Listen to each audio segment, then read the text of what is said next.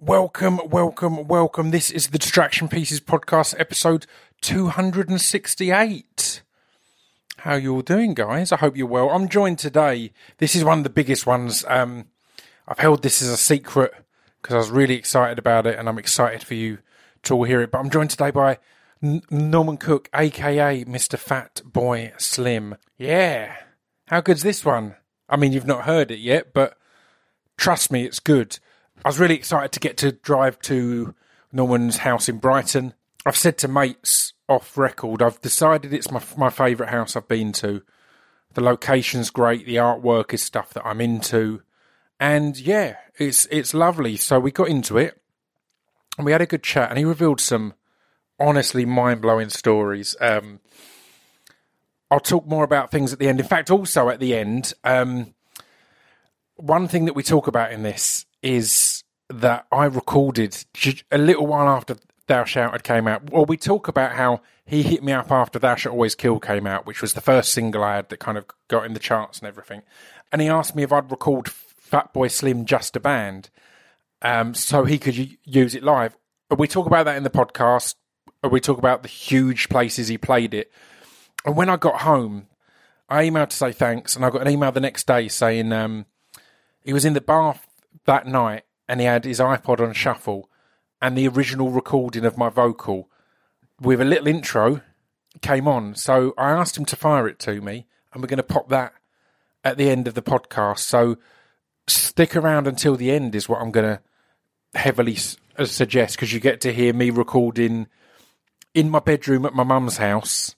Fatboy Slim, J- just a band. Uh, yeah, it's pretty weird. Anyway, I'll get on with it. As ever, we're brought to you by speechdevelopmentrecords.com and there's patreon.com slash Pip.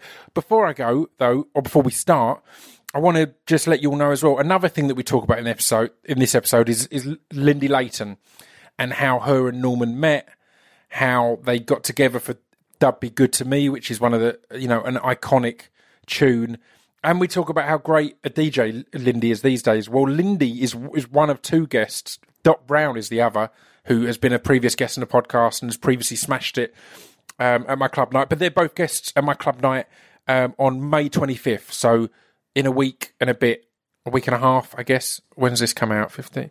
So yeah, a week and a half. So come down to that. It's at the book club. Um, it's free before 9 p.m. It's I think a fiver after, and then it goes up to seven pounds at a certain time. It's 8 p.m. till 3 a.m. So we'll be there all night. I'll be DJing. I'll be there. So come and have photos. If you've got anything uh, you want signed, maybe remember to bring a pen. Or if you just want to have a chat, then come and chat. I'll be there. Stu Whiffin will be there. DJ Destruction, D- D- Discotheque Credits. Tons of great people. So, um, yeah, come down to that. The book club, Saturday, May 25th. It's the bank holiday a weekend. So I'm hoping that a lot of you will come will come out to play at the end of May. Um, yeah, so this is episode 268. God, we're, we're doing a lot. I'll tell you now, actually, as a little sneak peek. N- next week's guest is Dexter Fletcher. Actually, also, it's a really good one, that. But also, if this is the first time you've tuned in, previous guests include I did a two part special with Liam Howlett.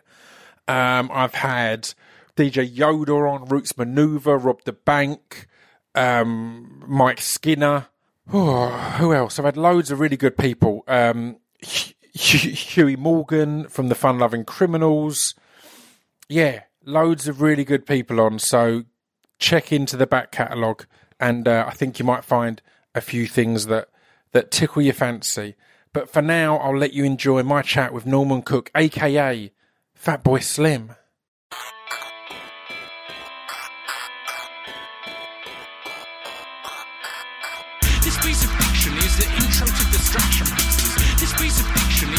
Intro to distraction pieces. This piece of fiction is the intro to distraction pieces. This piece of fiction is the intro to distraction pieces. I'm joined today by Norman Cook. How are you, sir? I'm go- are you, technically you jo- joined me. I've joined but, uh, you. yes. Yeah, I've, I've, I've, I've been welcomed. I'm joined to today by Brighton. Scroobius Pip. um, or, or we were just having a discussion on on what podcasts even are, which is yeah. it's a, it's, it's, it's a good d- discussion to have. A lot of the ones I like the most. There's one I've got kind of a podcast n- network, and one of the shows on that is called Hardcore Listing, and it's these two lads who I've known for years, and they have guests on, and the guest just does a top five of anything. Right. And that's far more interesting than just it's another interview about my career, which again is is what we're going to be talking about a lot here. But still, it means that you get these these artists to come on and go. I'm just really into, as we said, art or cooking or whatever. Here's my top five of this, and just go into it. I like the fact that there's no real kind of agenda. You've got no, Yeah. there's no kind of BBC or, or, or corporation that you're answering to. Yeah. And for me, it's like fanzine. I grew up as a punk rocker. Yeah. And fanzines said things that NME and, and, and IPC magazines 100%. didn't.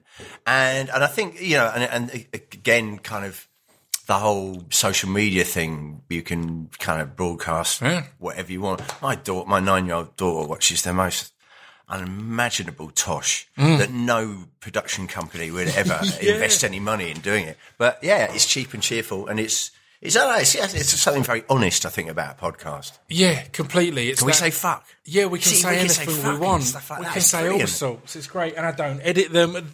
The only time I edit them is when I have a guest who says, "Oh, can we actually remove that?" I said, Right, yeah, I said something really offensive there. I go, Yeah, "Oh, that's the only downside. case- the only downside of podcasts is whenever I, I'm doing a, a radio interview and I say something has gone wrong, I then say "cunt" at the end of it, knowing that they can't use it. yeah, there's there's no easy get outs in No, no. podcasting.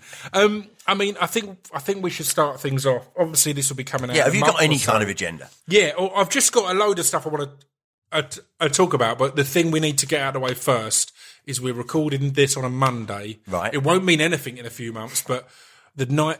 This is the day after Millwall Brighton in the FA Cup, and it was a hell of a match. And Oh my days! I do not want to go through another afternoon like that. I um, It was madness, right? I was, it, it made me laugh because we'd originally arranged, or we're looking to do this before the game, and then I had to move it, and then it was like it was only a couple of days before I realised, oh, we're literally meeting up when one of us will have lost out. Well, originally, you were going to invite me to the game, Yeah, weren't you? yeah, yeah, that was I, it. I was flying back from tour from a gig, and I literally landed at quarter past one. So I, literally, I got back here just Yeah, on kickoff.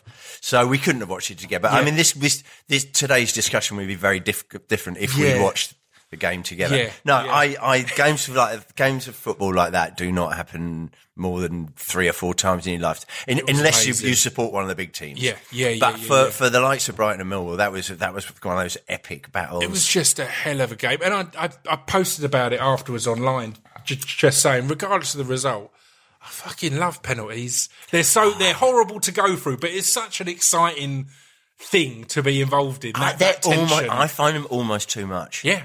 Almost, I have to kind of leave them. Who's the manager who never watches the game? Looks the other way. Yeah, I can't think- yeah, yeah, I yeah, found I I, was it. by that point. I mean, obviously, I'd gone through the the horror of watching the first eighty eight minutes. Yeah. In which case, we you were all over us, and we we just we didn't, you know, And we again, just, I'm- we just thought, oh, we're better than you. I'm- At I'm- some point, we'll Yeah, score. I'm I'm not a braggy guy, but on social media, I was already not saying that we've won, but my Yeah. tweets were positive in a way of, oh my I mean- god, what a day! yeah, the the the weather was on your side, the ref was on Yep. your side. You wanted it more than us. I, you know, I'd written us off. Yeah, yeah. And then two minutes from time, all of a sudden, the, the game just turned on its head. Yeah. And and it turned into something, you know, sort of Roy of the Rovers stuff for fancies. Completely. But my heart, my uh, my.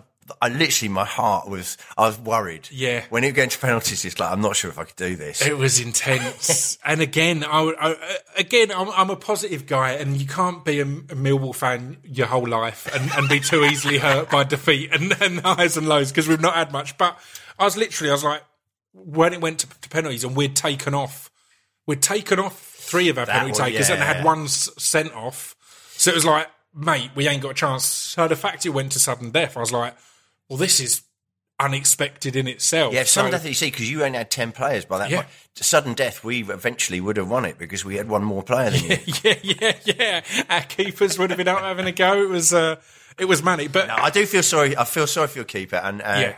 And and but I do have to say, big up for the Millwall fans. The noise, Yeah. you were definitely the, the the noise of the fans. Yeah. I would have found it difficult to play under those circumstances. Completely. very, very, very great. and they were fantastic. And I would feel unfair not mentioning that that I was pleased that it all stayed friendly. No and, and, and no the homophobia, no homophobic stuff, racism. yeah, because yeah. we've had that this season, and I thought it was something that was Yeah. behind us. So I And think we, it's Bright- important to speak out. Bright, Bright, Brighton Yeah. fans, you, you get used to the homophobic stuff. So, uh, yeah. I'd grown up hearing Millwall make homophobic chants at Brighton and thinking it was funny because it's just part of, of what I'd known at football. Yeah.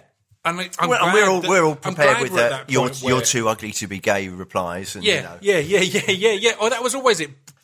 Brighton and Cardiff uh, were the two that the banter was always my favourite because you guys had come back with great stuff, we'd come back with great stuff, and it'd feel friendly. But there is a line, and I'm glad that that line is being p- pointed out now, and people are saying, "Look, it- you, we want everyone to go and have fun, but there's there's limits. There's there's things that can't be said and."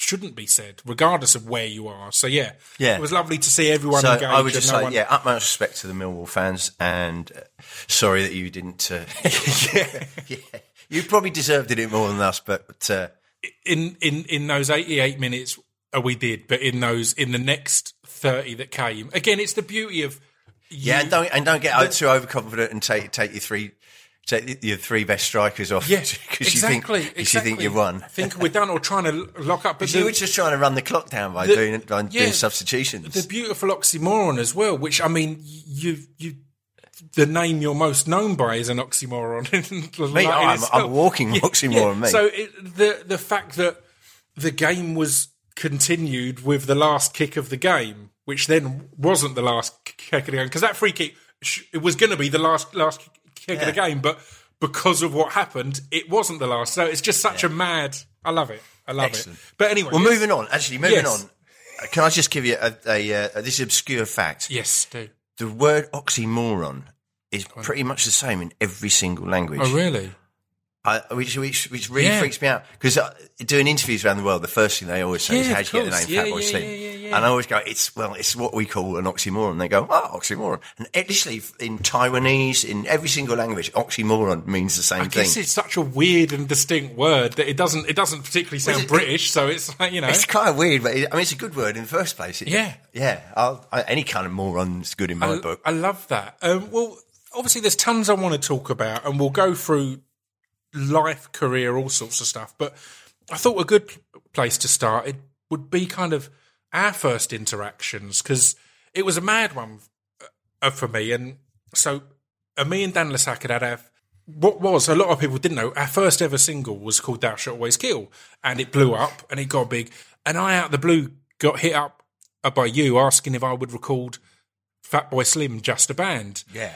Which I was like, yeah, of course, and I did. And then I got to see you kind of headlining like O2 Wireless and playing the Just a Band section of Thou Shalt and then looping Fatboy Slim Just a Band. So yeah, that was a mad kind of initial interaction and engagement, I guess. Eh, and one of my first introductions to the power of the internet. Yeah. because I heard that someone sent me a link. I just got. I'm I'm a bit of a luddite, a bit of a late adopter, and I just got a laptop and I just got my own email address and stuff. Brilliant. And someone sent me a link to Thou Shalt Thou Shalt Always Kill. Yeah. Uh, just because it, you know they thought it would make me laugh, and it, and it, I was like, "This is fabulous." And then, and I, I don't know, somewhere along the line, I was thinking, "Oh, that'd be brilliant if you, if, if I, well, first of all, I was a bit pissed off that you never included me in the list. Do you know what I mean? You got the Beatles, or Oasis, you know, where was it?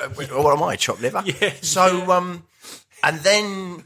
And then I was thinking that would be a really funny thing to have. And then someone said, "Why don't you just get in touch with him?" I'm like, Yeah. well, I, how would I do that? And then I can't remember how I got in touch. I think it just- might have been th- through uh, R- Rob da Bank. Is is my instinct because Rob da Bank had signed Probably. that, and yeah, But it was just a punt. And I just Yeah. thought, and you were so friendly and you're like, yeah, of course I'll do it. Yeah. Because I was thinking, look, this, this guy, he's cool. He's really, he's really, you know, and you, you know, your razor wit. I was thinking, yeah, yeah. yeah. I was thinking for me, yeah, you can say, you know, fuck, fuck you. If you're important Yeah. enough, you would have been there in the first place, you know. Mate. So it was, yeah, it was a bit of a punt and it's, it's great. And it, it's, it's, you know, and then, and then finding out, and then you, uh, your first, was was was not just yeah I'll do it. It was something about Millwall. Yeah, and, yeah, and yeah, Brighton, yeah, you know. yeah, yeah, You immediately tried to get the digging. Yeah, so and, and our relationship's been based on that ever since. yes, exactly, exactly. It was exactly that. I'd been uh, meaning to have you on the podcast for ages, and it was when we were drawn in the cup that I sent an email going, "Well, it looks like we should probably have a sit Fate, down. fate has brought us back together.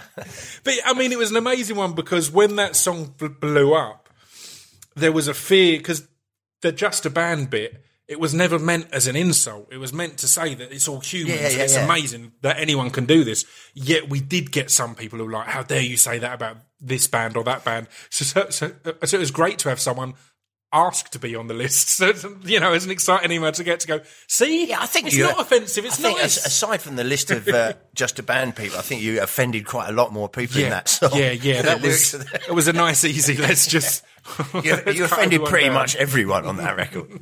had to be done. But um, so uh, that was kind of my start in music, and the great thing about I normally talk about to people about their start in music, but but you've had like five or six starts in music, so there's there's a lot of things. So Well, I, not to be pedantic, you only Yeah. have one start. The Yeah, rest but- were kind of either restarts or or, continuations or that's it. Definitely restarts and re inventions, re- re- re- rebirths and, and Yeah. very much. But when you were, were growing up, did you know music was going to be your thing? Was that what you were all yeah. about?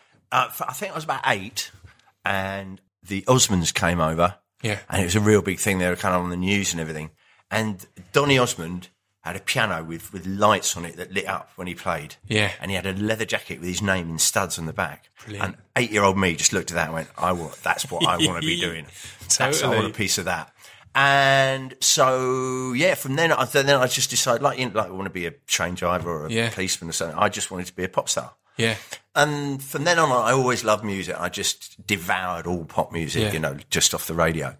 Uh, but then I was just, I was just really lucky because punk came along when I was 14. Yeah. And just at the moment when most people would be thinking about learning an instrument really hard and, you know, this is like, you don't need to learn an instrument, just form a band. Yeah, yeah. it's three chords, Yeah. form a band. The important So- part is come up with a name. We'll deal with yeah, the rest yeah, later. yeah, and or to be just to be saying something different, Yeah, yeah. and and that just turned me on immensely, Yeah. and so that was my sort of gateway in. But, But yeah, where were you at that point? In, Sorry? you living in Bromley at that point, was it? No, I was living in Reigate, in Reigate, in right. Surrey, so I'm yeah. in horrible suburban community. Yeah, and at that point, far enough out of London for it not to be an easy dart in. Like these days, it's a far Oh no, we had Croydon. No, we had, we had the Croydon Greyhound Oh, just up the wicked. road. Yeah, which yeah, yeah, Sun- every Sunday night, Croydon Greyhound had a punk band on, and I saw every single, apart from the Pistols, Yeah. I saw every single punk band Yeah. at the Croydon Greyhound.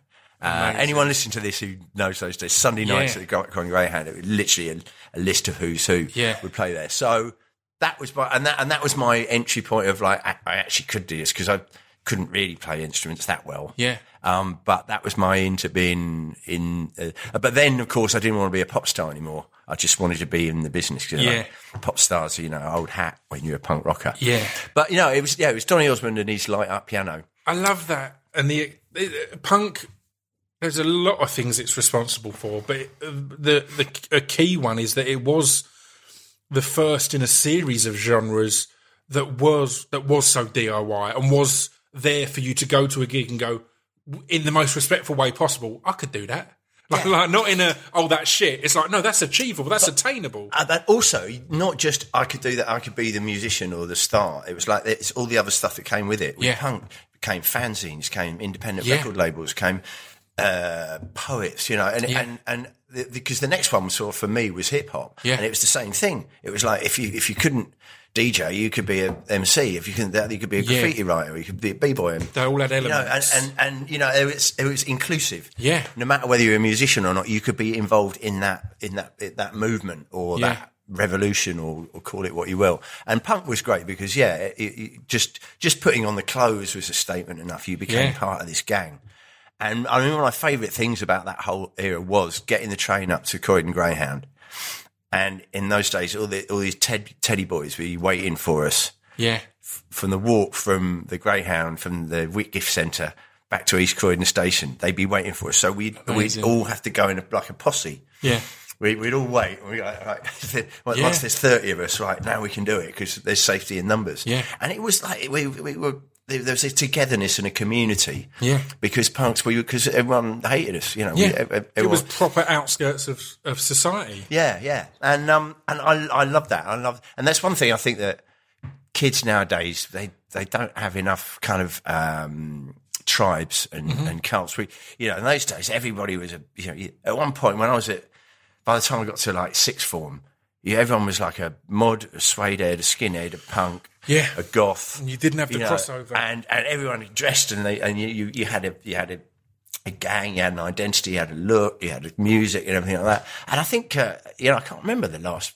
serious kind of youth no, um, cult. You know, I agree. It's because there's there's so much crossover now, and the key th- th- thing you've identified there with the Teddy Boys and the punks and all this kind of thing is they had identifiable uniforms, and you don't anymore. Like like you could. Yeah, you can tell the difference between a, and then go and talk to him, and he's into te- There's a difference between a teddy boy, a rockabilly, and a psychobilly. Yeah. Yeah, Do yeah, I yeah, mean? yeah, yeah. like- it was and it, with their own groups, and it feels these days it's a good thing in many ways because there's such there's a greater diversity in people's musical tastes and people you will see like I I um, uh, uh, when Thou Shalt came out, it was kind of just at the time that stuff was was really crossing over, and we'd have at our gigs punk kids, rap kids, dance kids, the spoken word crowd, and all that kind of thing. And that was a beautiful th- thing to see everyone coming together. But I That's- still had that. That's the good thing, though. That's good. The good thing about the world and the communication and internet is that everyone comes together Yeah. and everyone's sort of there. But the bad thing is, because is that we all just kind of become the same. It all becomes grey, about right? Music around the world. When I, when yeah, exactly. Yeah. When I first started touring around the world, it's like you go to a different country and you just want to go into their record shop and hear Yeah, what yeah, they're yeah. playing there, you know, and and and fashion and stuff like that. It would be now it's everything's kind of global, so it all becomes just a bit homogenized, Yeah. and bland, Yeah, yeah. for want of a better word. And and it's it's a shame because there was cults do have their own, you know, everything's kind of very kind of Yeah. This is our this is our thing. We don't want you to. It's have our it. little we've got- secret. yeah, and we've got our own secret language and stuff Yeah. like that. So, so how were your first steps into into starting a band, into being in a band, or was it a band first? Did you go and look at fanzines first? I, I, I assume the fashion came first because that's every punk. The look comes first, and then the Uh, the the. s- No, the band. music the music came first. My brother came home with the first Damned album. Wow. and uh, and said and, and played it to me and I, and uh, I think New Rose is f- side side one track one. Yeah. By halfway through, I'd already bought the album off him. I'm like, this is what I've been looking for. This is the noise of rebellion and just it's just what a, you know fourteen year old Yeah. wants. So I was totally sold on the music. And now, I, I, the first thing I wanted to do was get in a band. I couldn't because I lived in Reigate and went to grammar school. I couldn't dye my hair and Yeah, go, go yeah. that. So it was, for, it's about the music, and I, you know, within about two weeks, and then invest, investigated this fanzine th- culture, and the first fanzine was Sniffing Glue, Mark Yeah. Perry, and it just said, "Here's a guitar, here's three chords, now form a band." Yeah. And we, we, we just we went, yeah, fine. And so I borrowed. I was drummer for about three weeks in a band, and then I really wasn't a very good drummer. So then I went to singer, and then yeah, it's like in those days you could just swap between instruments because no Yeah. one was really that good at them. You know? yeah, yeah. Um, yeah, so the first band I started in as drummer, and then I was singer, and then and then I ended up in, in a band with Paul Heaton, yeah. and that from that's when we started taking it a bit more seriously. But no, it was just everyone, you know, everyone was in a band. Did you know instantly that Paul Heaton was was was special? Yeah. because he was really he really is, and he gets his credit, but he's still underrated in in the impact he's had and in Yeah. his ability, Only songwriting and, yeah. and and performing. Sadly, uh, with that genius comes a kind of difficult nature. Yeah. He's upset upset a lot of people. Yeah, yeah, yeah, years. yeah. No, no, I knew exactly. I, I his his band supported my band. Yeah. and I just watched him, and I was like, "Fuck me, you are you are a front man. And need to get that sing, band." and you're." Uh, yeah, and yeah, and we yeah, so the two of us just kind of disbanded the bands we were in and, and got together. Brilliant. So how, you know, I knew I knew Paul. I, I could see it from the literally from the minute I was, Yeah. he walked on stage. He just you, you could see he had it. yeah. So so how was it when the Housemartin started to have a, a success? Because again, we've highlighted that in the punk scene.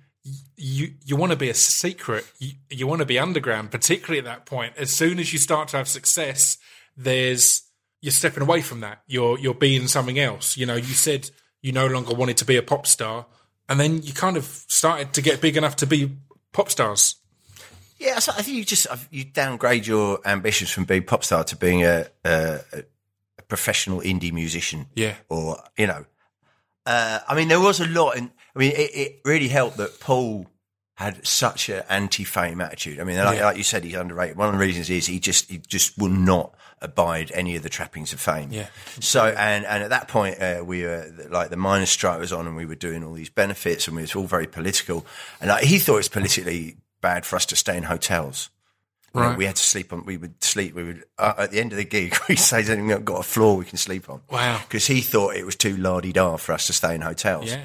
And so he was willfully and willfully anti, you know, fashion and glamour and uh, you know, this is in the mid eighties. Where I mean, it's great because I've survived. There's no bad picture of me with the, the big jackets with the sleeves rolled up, doing tons of cocaine. You know, Yeah. It- we managed to. So we had a very dour attitude, and so I think that was our way of equating the punk attitude. Was like, Yeah. yeah, we're successful, but we're still down with the kids. You know, in, you know, in the same way yeah, that the yeah, Clash. Yeah. The Clash were a huge band, but they always wanted to be down with the kids. Yeah. They were always doing things that reminded you Always that they really cared. credible, always, yeah. So we, yeah, we tried to do that, and Uh, but a lot of it was based around politics as well, Yeah. because we were, you know, rather rather than trying to date supermodels and hang out at Stringfellows, we just wanted to get involved and upset people and change Yeah. the world. We yeah, and we really thought we could change the world. But yeah, no, I mean, we were just, you know, they were trying to invite us to Stringfellows, and we'd be down at Wapping throwing bricks at policemen. oh, oh, how was that then to, to to to have that rise, but have those have those morals because you're going you've you've pretty quickly here or seemingly quickly uh, got to live the dream that you wanted. Like at eight years old, you said I wanted to be in a band, I wanted to make music, and you didn't have that kind of oh that that's not happened. after going do something else. You've looked at that and you've you've done it, but uh, were you getting to enjoy it? Because again, there is that trapping of if you're if, if you're inside your own heads or inside Paul's head of of what we should be, who we should be. D- does that restrict you in any way of going? Actually, we're living the dream here. We should be enjoying. I this." loved it. I loved it. Uh, Paul tolerated it. Huey, our drummer, left. Huey, uh, Huey's beautiful, lovely man. He he was a proper hardcore communist. Yeah. and he just couldn't equate anything that we were doing with Right. like, with you know what life should be, apart Yeah. from the music. Everything else we found abhorrent. Yeah. And so he left the band r- right at the height of our fame. He left the band. And then beautifully, about five years later, he ended up in a tribute band, in a Housemartins tribute band. Oh wow! So he much prefer to be playing the, like the, the working men's clubs in the tribute band rather than be in the actual pop band that he's, that he's yeah, in. It's So- heartbreaking all that stuff because Well, no, then you do come in with your your your morals and your outlook, but then there, there, there should be flexibility on everything as you're walking into the Yeah. music industry and these things, and not not saying that you should throw them away, but you should be able to go. Well, what's the greater message here? What's the Well, I good? think there's a, there's a line that you I've constantly trod or tried to tried to follow the difference between acknowledging that you want to be successful and this is what you want to do, but also remaining true to you as a human being. And it's yeah. that whole thing about, you know, like we, with the Housemartins, we, the Sun and everyone hated us and they called us champagne socialists. It's like, we don't drink champagne. And they're like, oh yeah, but have you, have you got a VHS? And I was like, yeah, I've got a VHS. And they're like, well, that's it. If you- You're you know, lauding it up because you've got a video recorder.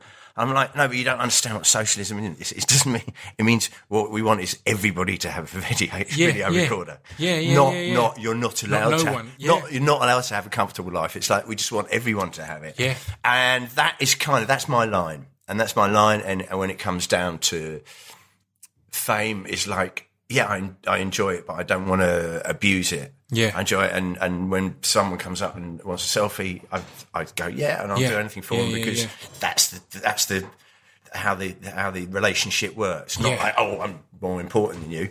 Um, so I, you kind of, you embrace bits, you keep bits at arm's length and then you, and you just try and do what you can. Yeah. You can't, I, I, uh, you know, I, with the Housemartins, we were so political and we thought we could change the world. Oh, As I've got older, life intervenes, and you know I can't, Yeah. you know, just keeping my own head together, let alone trying to change I've the world. been there myself. I You feel know, exactly it- the same. All those ideals that- get battered out of Yeah. you by by life, Yeah. uh, but you still then try and keep true to what you're doing. I mean, I'm Yeah. I'm DJing, I'm DJing on a mobile bicycle on the march on Saturday. amazing. And. Uh, and then doing a benefit for the social, which is um, Yeah, the yeah. heavenly social, Yeah. which is which is something that's so true to my heart, and it's it's in trouble. So yeah, so I'm doing a benefit gig for them on Saturday. So I still feel like I'm contribute using the power or the the capacity to generate money Yeah. or publicity, trying to use it for some kind of good. Yeah, completely. So, so, so how was it when the Housemartins came to an end? As said, Uh, Huey left at the height of your fame. What was the? How did that all feel? What was the kind of the the the turning point of going? Look, this isn't. This isn't uh, for any It's of just us. our relationship with each other. We just it, Yeah, we, I mean, me, I'd known Paul since we were at school, and then we'd been through. It's a bit like losing your virginity. It's like such a powerful thing that you never forget that, that mm. person, or you know. yeah, And we've been, we'd all had this dream, and you know, being on top of the pops and having records out and everything, Yeah. and we'd been through it together. And then after a couple of years, we hated each other. Yeah. And we just spent too long together. And, and, and musically, I was, I always liked black music and Yeah. funk music and hip hop. Yeah. And they, but in those days, Morrissey had decreed hang the DJ. yeah, yeah, and yeah. so they, they're like, well, you can't, because I was DJing and putting records out under different names, and they're like, you can't do this because our, our fans can't cope with the fact of dance music. Because Yeah. in those days, there's a real divide between indie dance music and, you know, hip black music. yeah, And, oh, you know, you could be linked. It was a hanging offence, you know, hang the DJ. Yeah. And so that was a tension. And then Paul was really struggling with the whole fame thing and Yeah. was doing some quite oblique things. And we just basically, we ended up hating each other. And one night we got, we got, got really drunk in a, in, um, Bloom's Hotel Bar in Dublin after doing a TV show, particularly fraught yeah. thing. And we just got really drunk and just said, should we just not do this anymore? We're not enjoying it. It's horrible, isn't it? Because you, you do end up if if if you have the success that you want as a band, you will spend more time with those people than anyone else, than your. Yeah. family, than your other friends, than than any loved ones, Yeah. and that's challenging. Yeah, you and- know, and you it's, have to- it's and you why have to give up- families fall out Yeah, because they spend so much time everything. together. You know, I, I, I had to ask, ask, ask the band when I could get married. Yeah. You know, it's like, when you, when I can't get married, that doesn't fit into the album release schedule, you know. Mad, and that, but, but also musically, it, it felt like I couldn't, you know, I wasn't allowed to cheat on the band and Yeah. do what, and I, I, I had, I'd met, Yeah. I'd met someone else, you know, I wanted I'd- more I'd than that. another g- I a met- genre. So, so how was that? Because when you started doing uh, Beats International, f- f- for example, and, and, and an easy example of that be good for me was you were uh, going into the dance arena, but you were bringing the punk music that you loved. You brought the Guns of Brixton bass line in there and stuff like that. Was that a conscious thing that you wanted to bring together? what you'd grown up on and this exciting n- new stuff that was just bubbling over or you'd had to repress I for don't, so I long. don't think it was a conscious thing. I think it just naturally happens. Yeah. I think I think with all musicians or, or probably writers, anyone creative, what comes out is is is is just a mulch of what went in. Yeah, So yeah. every experience from your childhood, everything you know, it, it all it's all gets mushed around in your brain, and then the creative bit comes out. So there's little bits, little fragments. So musically, everything that had influenced me musically would ultimately come out in the music that I wanted to make. Yeah. So I think WQ to me was probably the, the greatest kind of hybrid Yeah. of my Yeah. love of dub, uh, uh, my love of, of the Clash and of punk rock, and my love of soul music. But it was all for me. You know, that's what I'd always loved. But in those days, it was called black music. It wasn't called Yeah. dance music. Yeah. It wasn't called EDM. It was called black music. Yeah. And white people didn't make it. And the the ones who did, the only ones who did were like Level 42 and Simply Red. Mm-hmm. And, and you had to kind of, I pretend, you know, had to pretend to be black. You had to sing in American accent Yeah. or, you know, play Yeah. s- slap bass or something. And that never sat with me. So I just thought, growing up in white suburban England, that my, my legacy would to be in a, you know, in a white indie band Yeah. and I was never particularly into that kind of music all the time. All, all that time, I was listening to, to black music. Uh, but then, a very crucial thing happened. They invented the sampler, Yeah. And all of a sudden, white people could make records that sounded kind of black by Yeah. nicking the snare drum, the, the drum, the break beats, and whatever. And then all the all my mates who I DJ'd with, like Coldcut and Tim Simenon they started putting records out. I mean, that was and that was kind of the end of me and the Housemartins. Yeah. was when my mates were having hits, having pop And hits. like, "I could do I was this." like, I've been. do- This, this is what I've been doing for years. You know. It's, it's, it's f- fascinating that because as much as a career in the music industry for a lot of young kids seems unrealistic, I love that even within that there felt like there were restrictions that that, that you wanted to be a musician, but as a white was a- suburban kid, you thought I had to was- be an indie musician. There was all- a colour bar. That's the There only, was like, that's the only okay, choice It was like apartheid, but it was like inverse apartheid. Yeah. like white white blokes can't can't play black music unless you're really good. Yeah, you know I mean, yeah. like you've got you've got your sort of blue eyed soul singers. They go, hey, you sound pretty cool for a white Yeah. guy. Yeah, Yeah, yeah. But you've got to be really, really be good. You've I mean, to- it's- it's- you've it- got to have the chops to to, to, to you know to, to play up against black people. But then the, the, with the sampler, Yeah. you could just you can chop things out and you make it it sound. up. You can get that grit and that funk out of a sampler. And then, because the, first thing I did, I completely fell on my feet when the house party split up. I moved back to Brighton and thought, right, that's it. The, the dream, it was a great dream, Yeah. but it's over, you know. Tried it. And then a friend I'd, I'd, I'd met through the record company who knew I was into dance music, he said, uh, oh, um, we've got the, the Coldcut had just done Paid in Full Right. that remix, and he said, Yeah. "We've got the rights to I Know You Got Soul uh, by Right. Eric B and Rakim." Yeah, he said. Uh, "Could we do something with that?" And I went, "Well, there's an acapella on the B side, so yeah, I mean, you could spin that acapella over the top of anything. You could like loop that up." And he's going, "Spin the acapella, loop it up. What, what are you? What are you talking about?" I said, uh, "Look." I'll, I'll I'll show you. And I had a four track Portastudio that I used to do Yeah. work stuff on, and so I just looped up this Jackson Five riff, and put the acapella over it and everything. And they went, "That's brilliant. Let's put it out." I'm like, "Oh, hold on." no. I was just showing you. Yeah, I was just that was that was a demo, and they went. Well, they, they said, well, we have to sort of re-record it a bit better. So they put me in the studio with Danny D, Yeah. who at that point was like super duper Yeah. um, producer, and um, and he taught me a lot. He really taught because I'd been spent three years really watching the engineers and learning and thinking I'm really like the production side of, of, of being in the studio. Yeah. But he was the one who, who turned me into like a remix or a producer from just being a musician who, who liked the, Yeah. he liked the process of recording. And so I, I just fell on my feet and that, you know, that, that, I know you got soul went to number three and Yeah. the phone started ringing there asking me to remix everything known Yeah. to man. And, and yeah, I, I just, yeah, fell on my feet. time, but right? it was all to do with the sampler. The sampler and the drum machine Yeah. basically allowed white people to make black music. Yeah. They even had to rebrand it dance Yeah. music. Yeah. Because so, lo- so many of us, us white guys had taken it over. I love it. I, I was listening to a podcast called Off the Beaten Track, and, and Lindy Layton was on it, who comes and DJs at my club night regularly. I love Oh, really? Lindy dearly. And she told a great story of just turning up on your doorstep in Brighton and saying, I want to make music. I want to. And how was that? Just to be like, hello. Uh, and, and then that's where it all, that's where It was lovely. yeah, it me was came just, from It and- was just one of those lovely things, like me getting in touch with you. Yeah. She just really liked my stuff and just got in touch and said, "I really like your music and I kind of sing. and you know? Do you want to meet up?" I think the fact that she looked really hot probably helped. That's why I said Yeah. yes. Yes, but then course. we just we just hit it off and. Yeah, the- and yeah, because the, the, the Clash bass line had been the B side of my previous single. Yeah.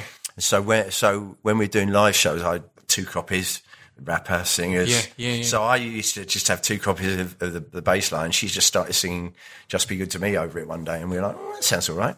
So yeah, it's just those happy little accidents, those people you meet, and those with pre-internet, it was a lot harder to actually find find people or Yeah. get through to them. You had to know someone that knew them, and I can't remember how she got to me, but I'm Yeah. really glad she did. Yeah. and and and yeah, and Lindy has has remained really good friends, and Yeah. because she then because when we did that, and she she went off and wanted to have her solo career, but we stayed friends. And then when I started making this kind of crunchy sort of punky breakbeaty thing that became Big Beat, when I was I was doing that, she she phoned me up one day and said, "You know that kind of, kind of music you you play, this sort of like sped up hip hop with a bit of acid house." Said, "There's this club in in London. They play the same stuff. You should come up." And she took me up. Um, in one weekend, she took me to the Heavenly Social, Right, And I met the Chems and the Big Kahuna Burger, which Yeah. was uh, they were the two clubs. Yeah. and it was just like walking in and meeting your long lost family. It's Yeah. like, ah, right. And so that from that that was our whole new, you know, my next kind of punk sort of revolution of like we can do this ourselves, we can Yeah. make all the rules and whatever. But yeah, it was Lindy. Lindy introduced. Lindy was the, amazing. the one who picked up on that. So uh, yeah, I'll always thank. I mean, she she's she's um yeah twice saved my ass. Yeah, I love it, and and, and it's such a. I I love that. That's why there's a tune called "Song for Lindy" on the first album. yeah. to thank her for introducing me to my to the rest of my family. a- amazing, and it's great that there was kind of a synchronicity in in people finding this new sound or new sounds at the same time. Because I remember hearing uh, when you exploded, being blown away, and it was it was you, the Chems, M- Moby at the time, I think, and and a load of others who had this kind of sound I hadn't heard before. I grew up n- not into dance at all. It wasn't something I grew up in punk, indie, rock, all sorts of stuff like that and this was the first time I was going, and, and Prodigy as uh, as as well at, at that time. I think the first time I was going, there might be something for me in this. So so how was that when and how did you come to to Fatboy Slim and Big Beat and stuff like that? Oh, oh, was there any s- searching for your own identity? As said, as a white guy playing what you'd started playing as being called black music. Before I launch into this, shall we just do something about the hammering that's It's, going on? I mean, if you want, yeah, we well, can. It's it's workable. It's- it, will like- pick yeah. up fine. Sorry, someone's just taken up the stair carpet next door. um, no, what happened? It was all, it was Damian Harris's idea. Yeah, Um, basically, I was had this DJ set that, which was like I said, we used to play hip hop records at forty five, Yeah. and acid house records at thirty three, and there was just and there's this weird kind of breakbeaty crossover thing, was that- and. that that playing him in Brighton. Uh, yeah, that would be playing in yeah. Brighton, and uh, I played a club called the uh, oh, uh, yeah, Shake Your Wig, Yeah. which is supposed to be a sort of sort of fu- jazzy funk club. But I started kind of sort of messing with it, Yeah. and so I was playing that, and then um, it was and then Damian. I was and I was making records as Pizza Man on Yeah. Loaded, which is a local label run by mates of mine. Yeah. And Damian worked for them, and he one day he was going to get fired because he was just a stoner who never turned up for work. and there and So many labels. the- so the- many the- labels. The, the, two label bosses who are really good mates, they went, "We're gonna have to get rid of Damian." You know, you, you all right with that? I'm like, and I said, "Yeah." He, he, said- rolls in at three o'clock, gets stoned. He plays golf on the computer all afternoon. We're gonna have to fire him. So about a week later, I said, "How, how did how did the uh, firing Damian go?" And they went, "We kind of gave him his own label. I don't know what happened. we invited him in, and he somehow we've given him a label, and he's got this idea about this kind of." house that's not house that's a bit like hip hop, a bit like trip hop speeded up, you know. And um, that was Skint. Yeah. And then so he came around and he just said, well, you know that that record you play and that record you play, you uh, know, um, just records like that. Yeah. Make some records like that. So we invented the last thing I needed right now was another. At that point, I was the Mighty Dub Katz. So I was Pizza Man. I was Freak Power. I s- And the last thing I needed- hit with Freak Power and Yeah, the last thing I needed was another alter ego. But Yeah. Damian went, oh, look, I'm launching this label. Can you do the first tune for us? so, and that was just, it was this kind of zeitgeist of like, this is honestly what I was supposed to do because Mm. I tried to be a songwriter with Freak Power and I tried to play bass and guitar and whatever. And I always been all right at all of them. And I tried to be a producer and I was all right at them. But DJing was, see, was the thing, that was the thing I was really good at. Yeah, yeah, yeah, yeah. That was the thing I actually had a natural talent for. Yeah, yeah. The rest of them I could bluff it. And then and and it was just this realization that this I could just do exactly what I wanted to do rather than, you know, pretending to sound like Sly Stone Yeah. or The Clash or something like that. I could just take the whole of my record collection that was in my head and in my in my studio and just put the best bits all together. Yeah. And it was, and that's all for me. The, the two things trying to explain Big Beat to someone from Mars was breaking musical rules and boundaries in the same way that punk did, Yeah. DIY ethic, and it's the sum total of your whole musical hit, the best bits of your musical education. With mine being growing up with the Beatles, then punk rock, then hip hop, Yeah. and then house. Yeah. So it was just like those four, the best bits of those, the hooks, the hooks from you know, the sixties and seventies pop music, the attitude and the DIY ethic of punk, the break beats out of hip hop, Yeah. and uh, the trippy acid, you know, druggy stuff out of, Yeah. out of house. I love it, and it's it's it's it's your life story.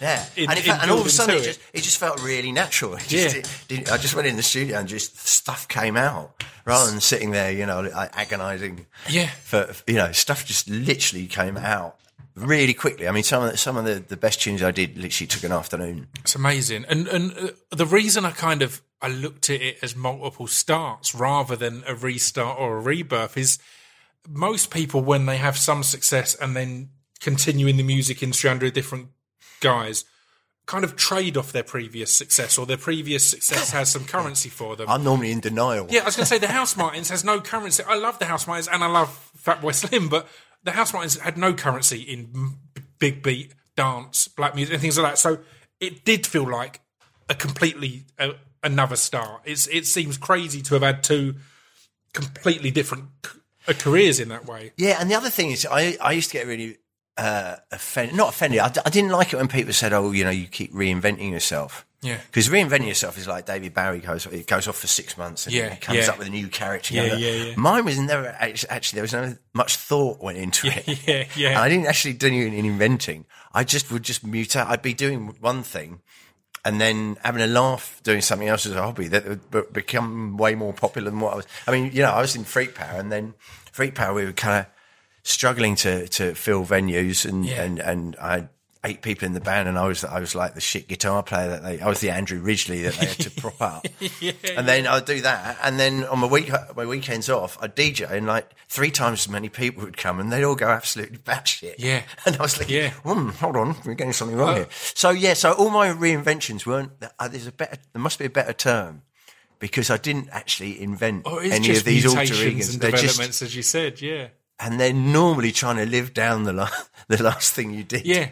I'm trying to hide from it yeah, and be in, yeah. So I never went and planned it. them. They all just evolved naturally. Rather, I'm not as, as uh, clever or cynical to reinvent myself. So, so how was it when it started to go really well as Fatboy Slim? I said that first album just seemed to b- blow up. The the the songs were iconic, the videos, the artwork, everything just all seemed to click all at once.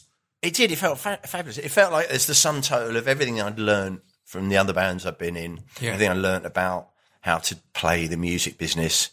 Everything I'd learned. Like when I was DJing, I was kind of putting stagecraft in. Yeah, DJs like they learn in their bedroom. They go out and they're, Yeah. they're DJing.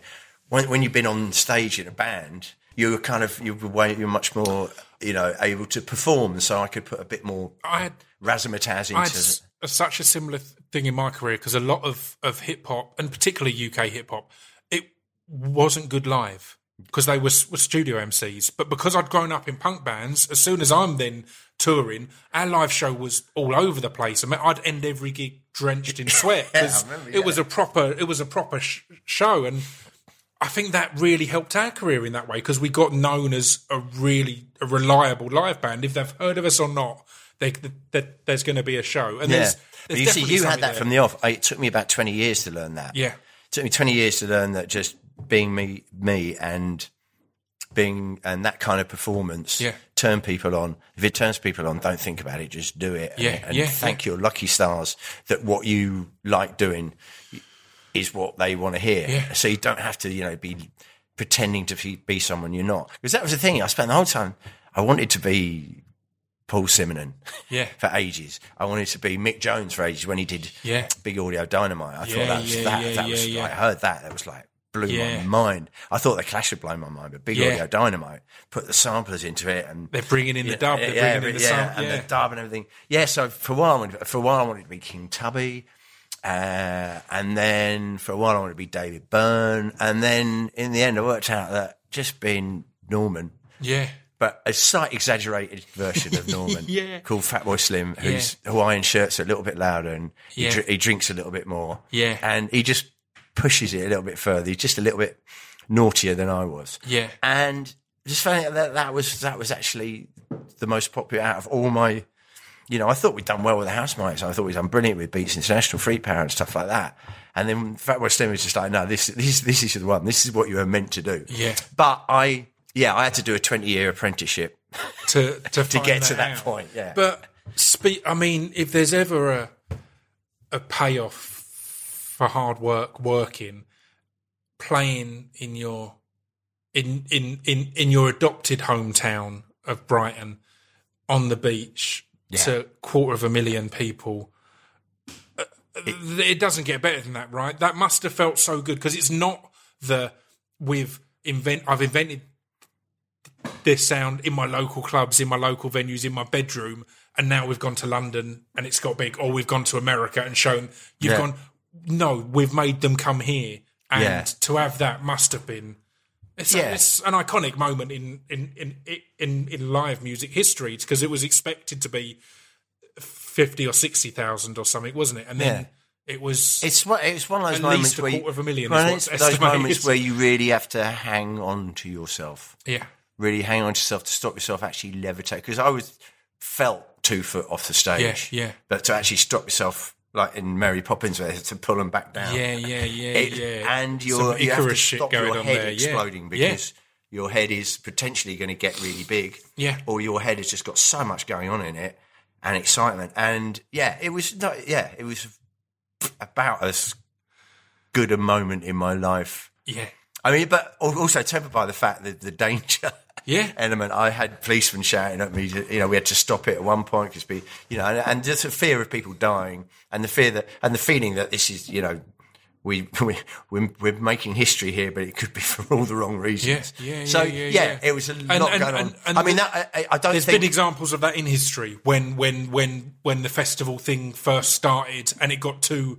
unregulated and there were Yeah. deaths And and, I- and, I- and stuff like that. So I can understand there's that. I was talking to the. I was talking to the, the the police safety guy just before I went on, and they were running through like if this happens, you know, Yeah. we say switch the music off, you switch it off. Don't Yeah. argue with us, you know. So we were running through all the safety things, and he and he said to me, by the way, he said, "Do you have to tell you that statistically two people will die tonight?" Mate. And I'm like, "What?" And he went, "Look how many people are out there. They're all drunk. They're on a beach." He said, "It's probably not going to be any of our faults. There's nothing we can do to stop it, but statistically, that many people on the streets, two people are going to die." And one and one did, which is no. and which Yeah. wasn't our fault, but Completely. still, but I still, you know, feel it in my heart. yeah. Um, But yeah, no, it- but that was, yeah, that, that, there's been a few moments. I mean, this is contentious, but I think it was a really good thing that I was very drunk and high on drugs because I don't think an unaltered brain would be able to cope with, with what I was in Yeah. the middle of. Lock into that many people's Yeah. psych, collective psyche as such, and, and, and take them all on a journey Or together. just, just the fear, or you know, the fear of it all going wrong, or whatever. It's like, luckily, I was heavily sedated, Yeah. so uh, I got through it. Yeah. So I mean, th- that's one kind of amazing how is this happening moment. But as I was thinking through, it must have had a similar feeling when you're suddenly getting to remix the Beasties or Tribe Called Quest or these people who, again, you would assume are out of reach. Yeah. From a, a, a white suburban kid, you know, now in the UK, it's these these uh, these unreachable things, and They- you did huge remixes. And I mean, I I want to throw Cornershop in there as as well because that remix was such a, a banging one. But yeah, how was that to get to go? All right, well now I'm the guy that's being Uh, requested. No, I, d- I- I don't know. Again, again, I was uh, I was quite drunk for most of that time, Yeah. which, which is good because it took the edge off it. Yeah, There are moments. I mean, there's that Bootsy Collins putting his foot through the uh, through the um, floorboard of my studio, wow, thinking, no, this Wow. is- Uh, me. Me, show, me t- showing David Byrne how to play the guitar. It's one point. yeah, where David Byrne had gone to the toilet. And my engineer goes, You do realise you just took the guitar off David Byrne and went, No, you want to go and do it like that, don't you? Yeah, there's, there's, yeah, no, there's so many moments. I love so it. many moments in, in where you just think, How did I get here? Yeah. And I've, I've got this little thing where I try and take like a mental snapshot. Sometimes when you're on stage at a really good gig or, and, and you're just looking out and it's just so beautiful. Yeah. I I, I think, right, okay, just for 30 seconds, just stop and just try and take it all in and try and take it literally a mental snapshot so that, you know, 20 years' time you can go back and remember what this is It's like. so overlooked in this industry. 'cause- In this industry, most of the time so when you're doing these things, you're just in the moment, you're going Yeah. with it. But someone told me that when we got ma- when I got married, someone said at some point during the day, you and Zoe just go walk off, just walk off up the hill a bit, and just stop and look at all your guests. Nobody's talking to you, just the two of you. Just have a little minute, just to remember how beautiful. You know, Beautiful advice because Yeah. again, it is. It's. uh, I mean, I was going to say in this industry, in the world that we've built in general now, it's so based on what's next and what we're we doing and how we're we getting onto that next point that, w- that we don't take a lot of time to to sit back and reflect. I've had for years now, and all my friends mock me for it. But New Year's Eve, I stay home n- normally on my own and have some good food and watch a film. But part of it is I do a bit of a, a bookkeeping of the year as such to go over and go, oh, that was cool. I did that cool thing this year, and that gig was great, or that acting role was great, or this. To try and take a moment to go, ah, this is this is a good life. I'm getting to do some cool things and take it in because, as you said, in the moment, it's so easy to just go, well, that's done. On to the next thing now. I- Yeah. I need I need to rush on, and, and yeah, it's easy to take it for granted as well. completely. It's easy when, especially when things are going your way. Easy to just think, oh yeah, you know, this is this is my life, or I deserve this. Yeah. I, I constantly check myself and go, Christ, how lucky are you? How good is that? You know, I, I, I do. I mean, there's one thing about the the restarts or the reinventions. I I am so aware that most people don't get one crack at the whip, mm-hmm. and I feel like I've had four or five Yeah, four or five times I thought, well, that was great. It's, Yeah. it's been great. And now, yeah, yeah. uh, hopefully, I'm going to kind of, you know, retire with some dignity and not, you know, yeah, yeah. I know when my numbers up, I go, well, it's been great. And, and yes, I, I'm, I'm constantly humbled and, and full of gratitude for the fact that I've, I've, I've felt like a cat with nine lives yeah. to be able to still be doing what I love, still enjoying it just as much as, as ever.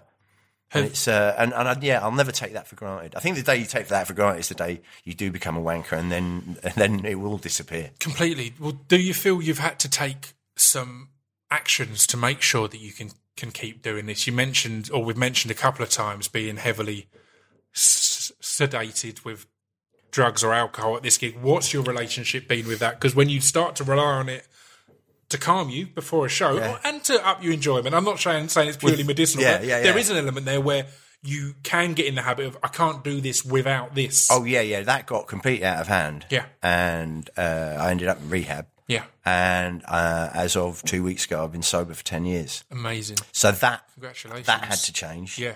that had to change, and that's uh, that helps in bringing you down to earth if you actually are on Earth rather Yeah. than on another planet. Completely. So, But it's yeah. understandable as well because, as I said, you can b- build that reliance on thinking, Oh, well, definitely. They Oh, yeah, need me to be drunk. Yeah, when I got when I got when I got sober, I, I you know, in all the, the the the rehab talks you have, it's like when I get out, I'm not sure if I've got a job anymore. Yeah. because I've never so I've never DJed sober in my life. I'm DJing to a load of drunk people, Yeah. and how am I going to connect with them if I'm sober? So I I wasn't sure that I could.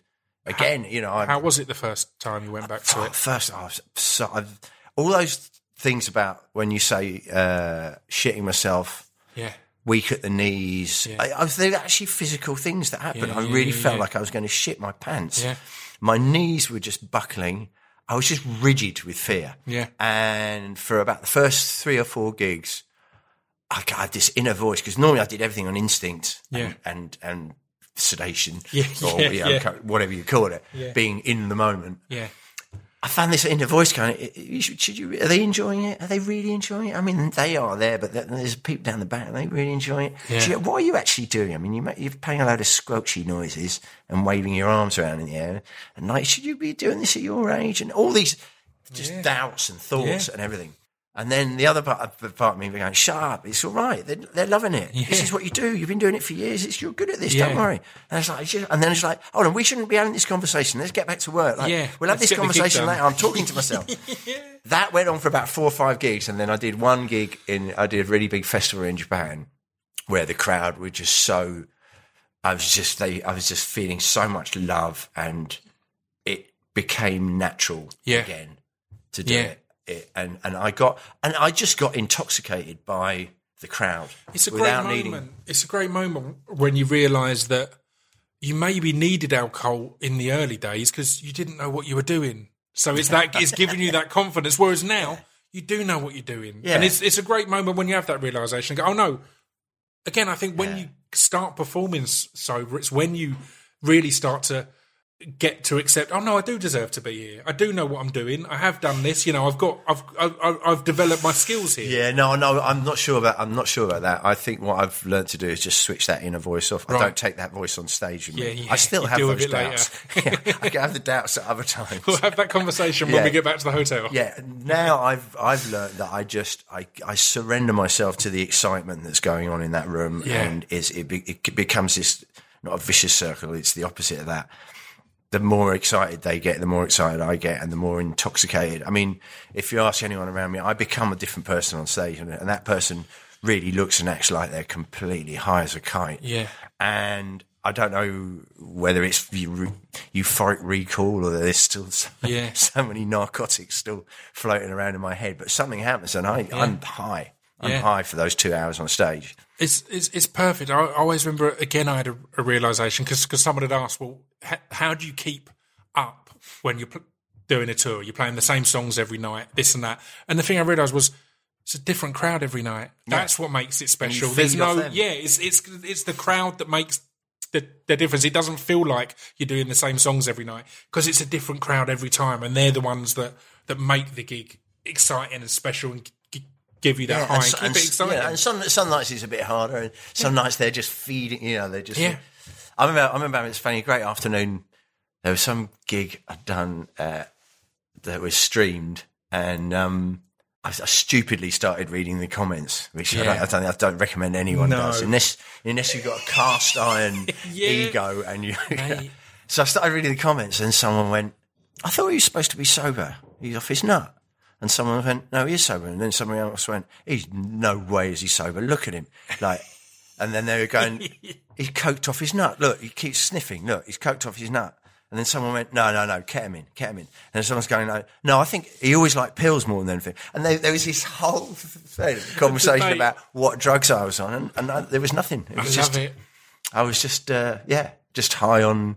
You have that extra thing because you're actually verbalizing, Yeah. you're communicating, which is obviously the You've best, got that- best way of communicating. is Direct actually- connection. Is direct Yeah, it's a communication. pretty I have to one. do it by, by arm gestures Yeah. and stuff like that. But there's something very, it's something about the the the the volume of the music playing music you love really loud and watching people's reaction to it and feeling their excitement and watching them getting losing their shit Yeah. and getting high and snogging each other and you know something about that just has the same effect on me as Yeah. as, as four vodka and Red Bulls Yeah. And and and it's great because afterwards I can just go I can just go to bed rather than carry on having another Yeah. for Rob Fogger and and yeah it's it. but it's yeah it's it's it's a it's an intoxicating thing and and but also quite addictive Yeah. that's why at age 55 I've absolutely no desire to give it up Yeah. Or, or what was the what what caused you to give it up at one or to stop as Fatboy S- Sl- Slim at least at one point and then come back and return to that because there was No. a gap, was there not? No, Was that it- was or just did you an not think of internet it as that? Right. Yeah. Yeah. no yeah. that was one off off the because know you were doing the Brighton Beach Authority stuff and doing No, the the, the, stuff BPA like was like, no, the BPA. Obviously, there's there's uh, every career has its ups and downs. No, the BPA was um, supposed to be a Fatboy Slim album, but the record Right. company didn't like it. all right, all right. Wow, So there you go. we go. put it out ourselves. Yeah. Uh, but that was, I mean, that, but that, that was the, the, the end on the last days of my drinking. Yeah. And I probably wasn't the loveliest person to be around at Right, that point, yeah. And I probably wasn't making the best decisions and whatever. But yeah, for whatever reasons, the, um, the record company didn't want to put that album out. So we put it out. Yeah. we, yeah, yeah, it, it was supposed to be the, the Fatboy Slim duets album. Right. Yeah. Yeah. Yeah. Yeah. Yeah. That, that was when I was making it. That's what it was. I love it. So, so, so was it uh, when when you dropped um, Eat, Sleep, Rave, Repeat? It seemed to be a real.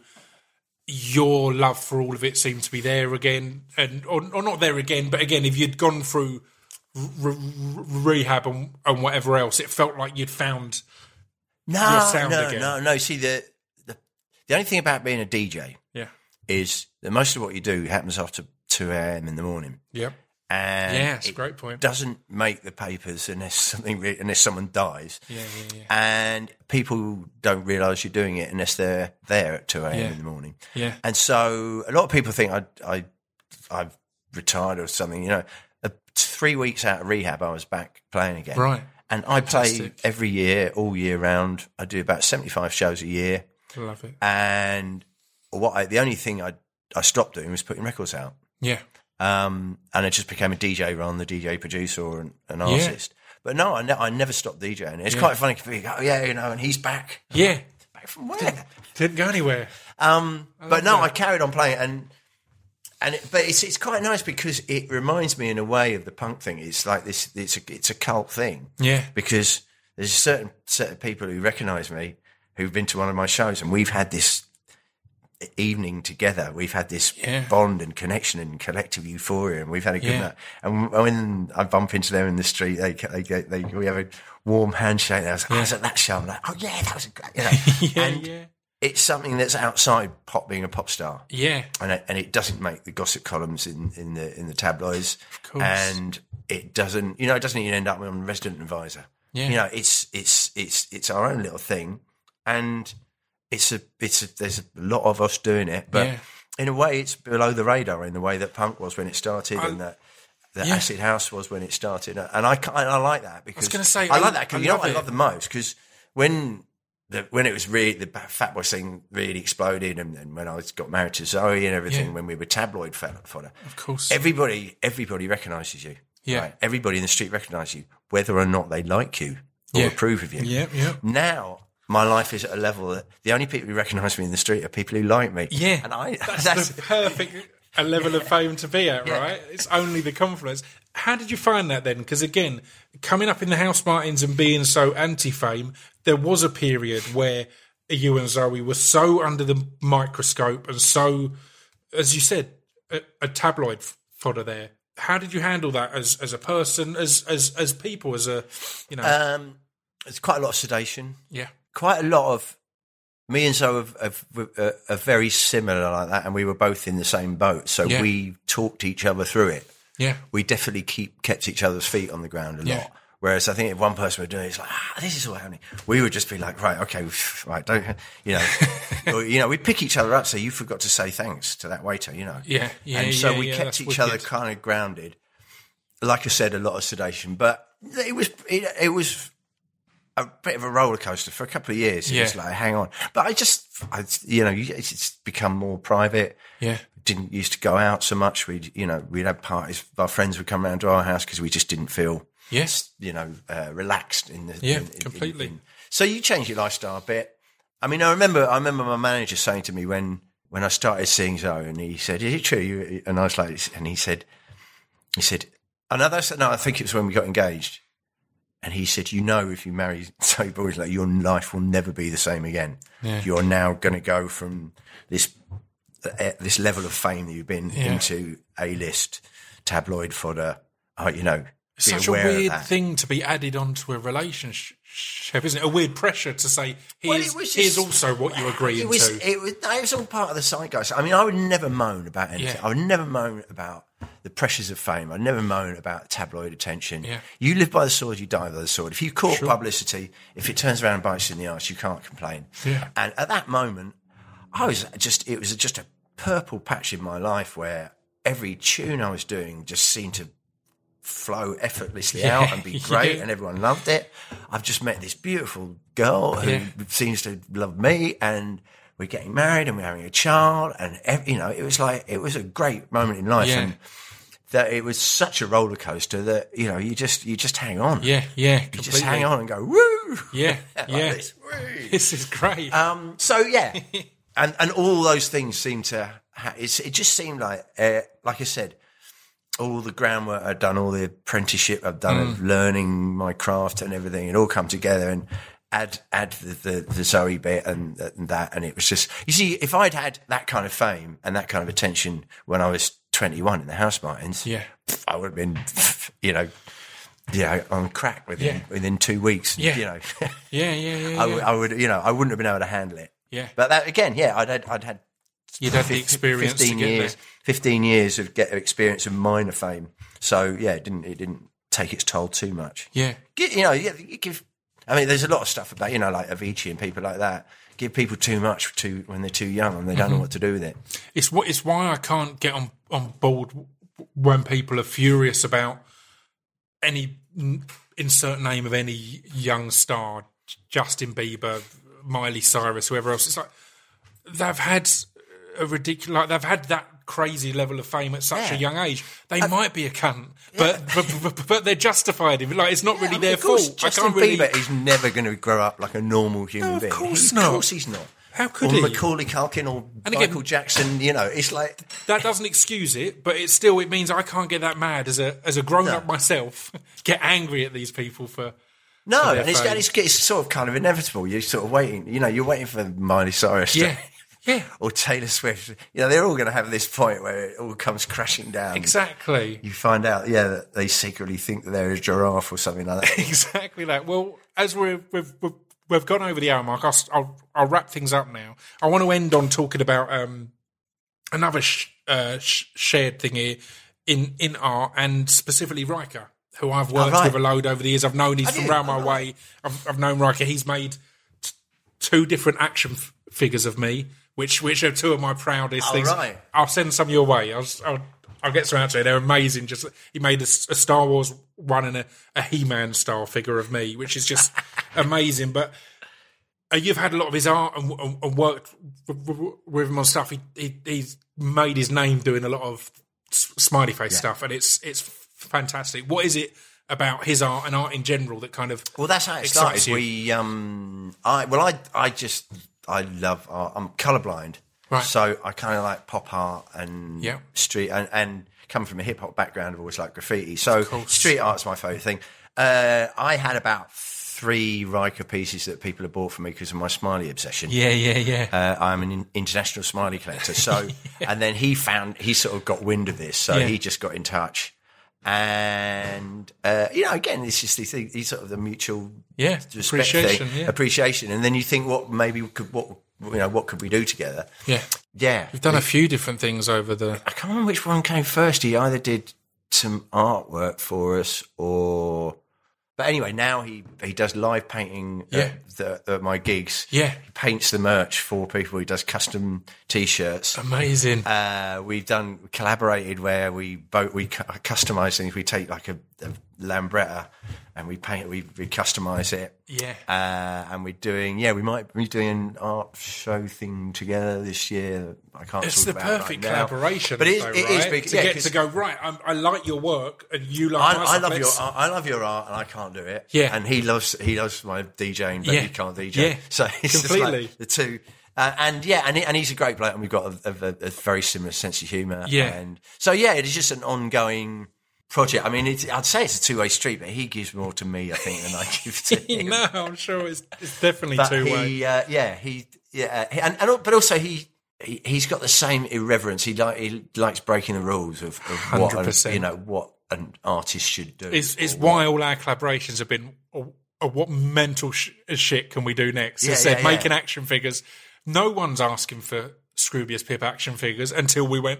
There's some available, and then they go crazy. Have you seen the Smiley World Cup he made? Yeah, yeah, I've got one. I've got one. He he gave me one of the of the limited ones he did at the time of uh, he did a, a your one. They're amazing. Just yeah, the smiley face is the head of the World Cup. Is the uh, But that, yeah, that I mean, that at the moment is my my biggest love at the moment. I've kind of I've got over the restaurant. I've sort of got into the restaurant thing, but Yeah.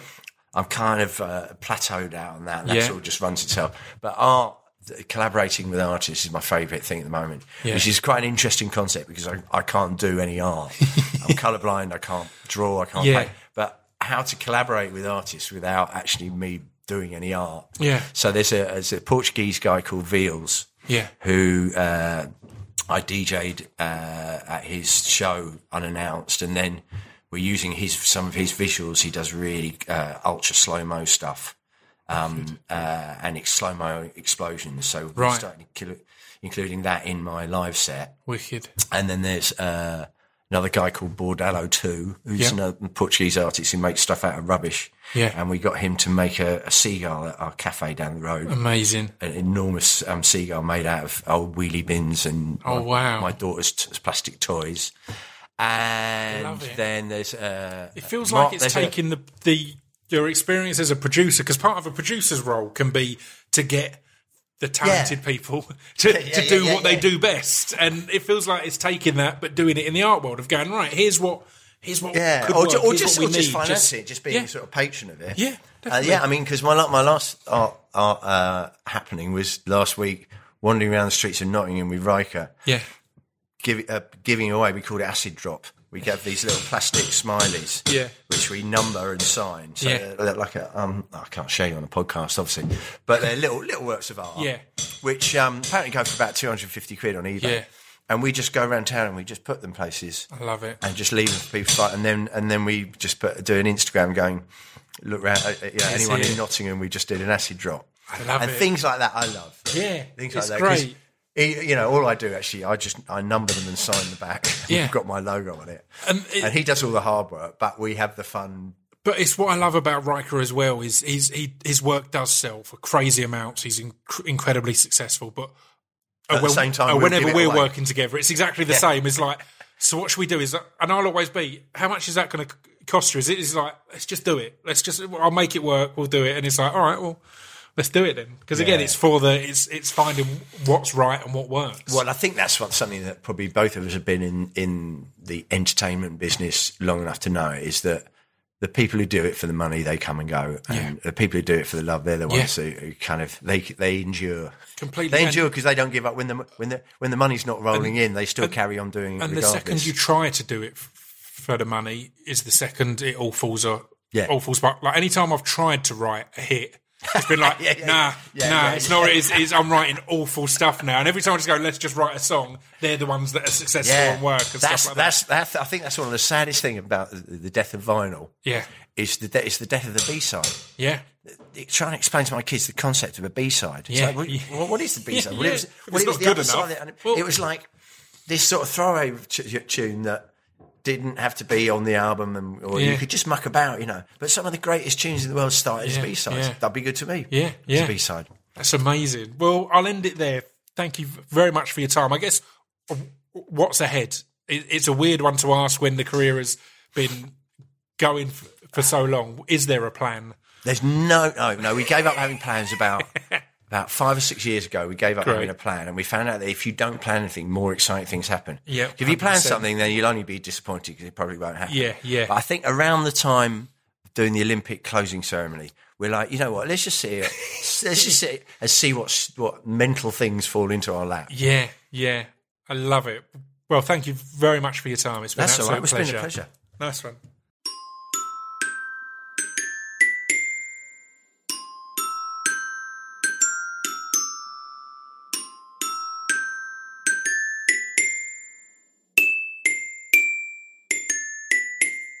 You've been listening to Scroobius Pip's Distraction Pieces. There we go. That was Norman Cook. I'm going to do a double outro here because I'm going to intro now. As I said at the start, Norman found the recording of me doing the Fatboy Slim Just a Band thing. So let's let's listen uh, uh, to that. Buddy Peace, drop it. Hello, Mr. Cook. It's Scroobius Pip here. Um, I missed you at Coachella. I didn't get to say hello or anything. Um, sorry about that. Would have been nice to to say hi. Um, but anyway, yeah, I'm just going to record these quick. Um, the sound quality is not great, but it's the exact same microphone um, system and bedroom in my mum's house that I recorded the original in, so it should tie up just fine. Um, I'm going to do a cappella, so I'll go over it a couple of times, um, and then yeah, you can just cut whichever bits you like, and should be should be usable. Cheers. Me no. Fatboy Slim, just a band. The BPA, just a band. Fatboy Slim, just a band. The BPA, just a band. Fatboy Slim, just a band. The BPA, just a band. That should be enough, shouldn't it? I'll do another one more laid back. I can't remember how I recorded the original. Fatboy Slim, just a band. The BPA, just a band. Fatboy Slim, just a band. The beat. That's it. That does it. Cheers, mate. There we go. A little trip down memory lane. Um, if you're into trips down memory lane, funnily enough, the first Monday of the month on pa- at patreon.com slash Scroobius Pip, I record a spoken word piece. And the way I do it is I'm going through old hard drives to find old pieces that either were never released, um, that I maybe only did live once or twice, or things that turned into songs on albums and stuff like that. So that's over at Patreon. It's only a dollar a month. um, and you get yeah poem of the month, and you get a walk down memory lane as well of Distraction Pieces Rewind, where I go back and talk about highlights and behind the scenes stuff of previous episodes. But I won't bang on about that too much. Ain't Norman great? Um, I, I, mean, I should also mention I've had Ryca on the podcast. Obviously, we talk about Ryca a little bit towards the end there, artist. I've had Ryca on, R Y C A. He's a good lad. He's a good lad. As said, I'd love to see a lot of you at We Are Lizards on May 25th at the book club. L- Lindy Layton. In fact, Norman, if you're listening and you're about, come on down, have a little dance. So, yeah, that, I think that's all I need to tell you. I've got Dexter Fletcher on next week, and it's a fantastic one. Really hit it off. Um, so, yeah, I will see you all next week. Until then, ta ta.